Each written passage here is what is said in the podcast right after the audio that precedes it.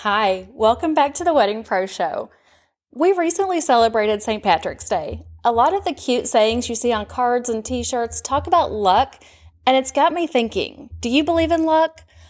Often my friends say things to me like, You're so lucky to do what you love, or Your business is successful. You're so lucky. I know you hear this often too. As we know, no business is perfect. I mean, look at our 2020 in the events industry. But gosh, I love the wedding industry, and I know you do too.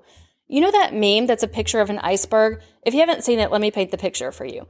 There is a big iceberg, and there's a little part sticking up out of the water that says success. And it's only about 10% of the big picture. It's just what everyone sees, just visually, as sticking out as on the top of the water. The biggest part, the 90%, says words like hard work, late nights. We know that in the wedding industry, right? Risk, struggles, failure, persistence, action, discipline, courage, doubts, change, criticism, disappointments, adversity, rejections, and sacrifices, with the words below it that say what really happens. Like, that's a lot, right? This picture is so true, but I want to kind of expand on that as someone who has been in a biz- who has been a business owner her entire adult life and also someone with a strong faith, there's even more to it than that.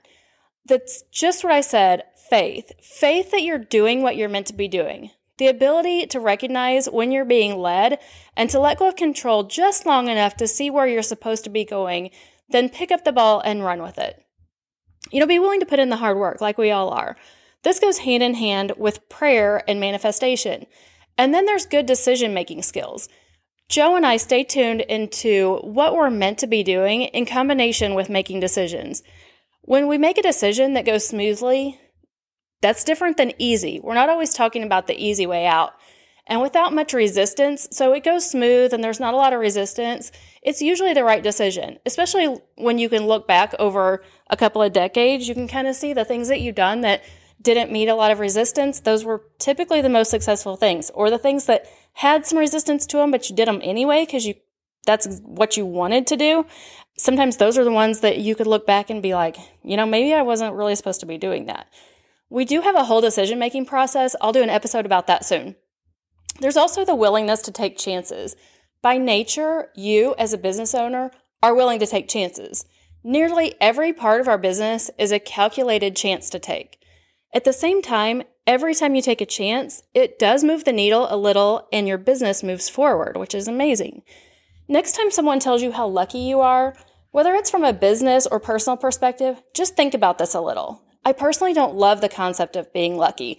It's a combination of one, a few, or even all of these things that we've talked about here.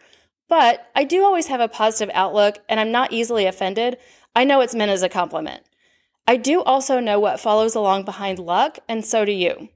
All these things, all these 90% of things that go along with it. Here's your hot tip for this episode. Along with all of these things that contribute to success, another thing that most of us also know about is that everything doesn't always work. We have to have the vision to recognize when it's not working and make pivots. Whether that's a small thing in our business, our entire business, or even something personal. Changing something that isn't working is not a fail. It's the picture of success and a sure sign of growth, no matter which direction it takes. I really, really sincerely love hearing from you. Drop me an email anytime. I'd love to hear your opinions on luck versus all the hard work or um, being blessed or any of the things that go into being lucky or what people kind of consider luck. My contact information is in the show notes. As always, I love to hear your opinion. Thank you so much for being here with you where we really do connect, learn, and grow together.